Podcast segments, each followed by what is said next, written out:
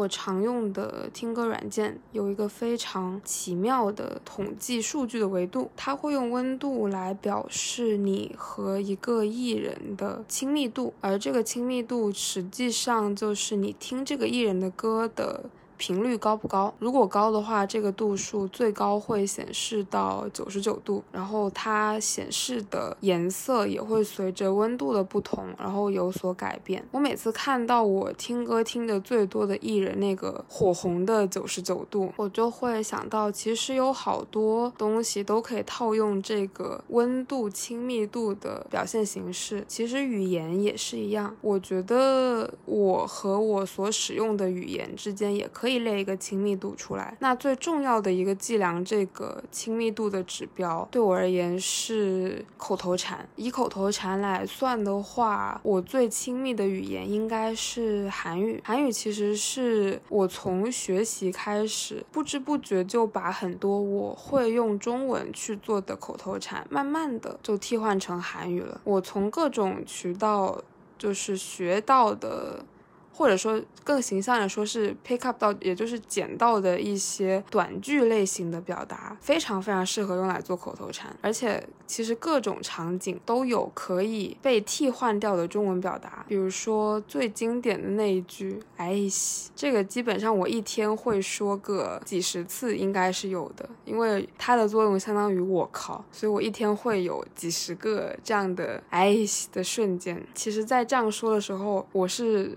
会有一种非常，就像标题讲的，我会有一种非常隐秘的快乐。为什么呢？因为快乐就快乐在别人不知道你在说什么，虽然他很有可能从你的语气上可以判断出来你是有一点这个我靠的情绪在里面的，但是他实际上 get 不到实质上你想表达是什么东西，可以感知到你的情绪，可是实质上有些东西还是被蒙着一层面纱的。这个感觉，这种隐秘的感觉非常非常好。我经常会在地铁很挤的时候被被整个人群挤到车门边边，然后涌出去的那一个瞬间，就是自己悄悄小声的说一句哎亲这些，也就是真的很我靠的那种感觉。但是旁边的，我曾经看到过走在我旁边的人，可能是我说太大声了，他有扭头看我一下，但是很快的又视线转移走了。我觉得很大程度就是因为听不懂，不然他可能会觉得他被骂了。当然这不仅限于用来骂人啊，我所获得的快乐不仅仅是别人听不懂我在抱怨的东西，更多的是一种我好像活在了一个我用另一种语言构建出来的真空里面。这也是我给自己制造语言环境的一个，不能说是窍门吧，只能说是一个我自己觉得很有趣的方式。每次我说出所有的这些口头禅，我会觉得我仿佛就是一个本地人，我就是一个 native speaker， 所以我在用它的时候会非常非常自然。而当你在真正的练习这个语言的环境的时候，这些口头禅会让你整个人更加的本地化。我韩语老师曾经跟我说过，说觉得我在说我常用的这些口头禅，比如说出来一些，还会有像啊진짜，就是真的吗？或者说我被吓到的时候，我现在不是说哎吓死我了，我现在可能就会说哎깜짝이야，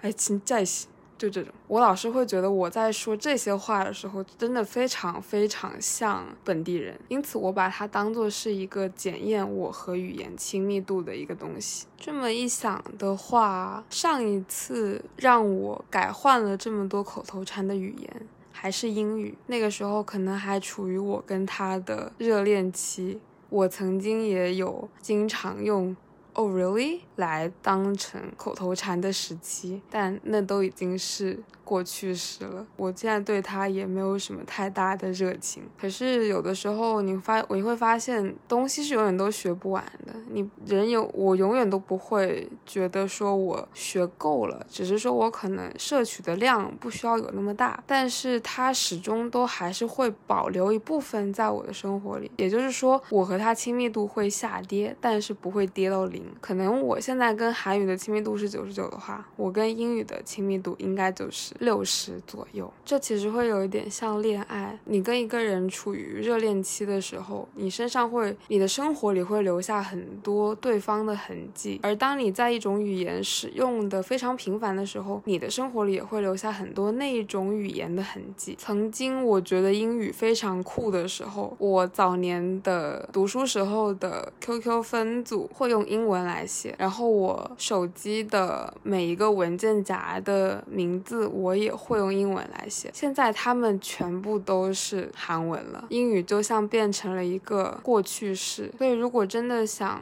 最大限度的去拥抱这个语言的话，可能一个比较好的办法就是让它变成你的口头禅，让它慢慢的渗透到你所有的习惯。当你的膝跳反射类型的行为都已经可以是完全用那种语言去进行表达的时候，你们之间的亲密度越高的时候，你学好它的可能我觉得是也会变大的。嗯想来想去，对任何一个正在学外语的人来说，最好的祝福可能就是祝你和你正在学习的语言亲密度达到滚烫的九十九度。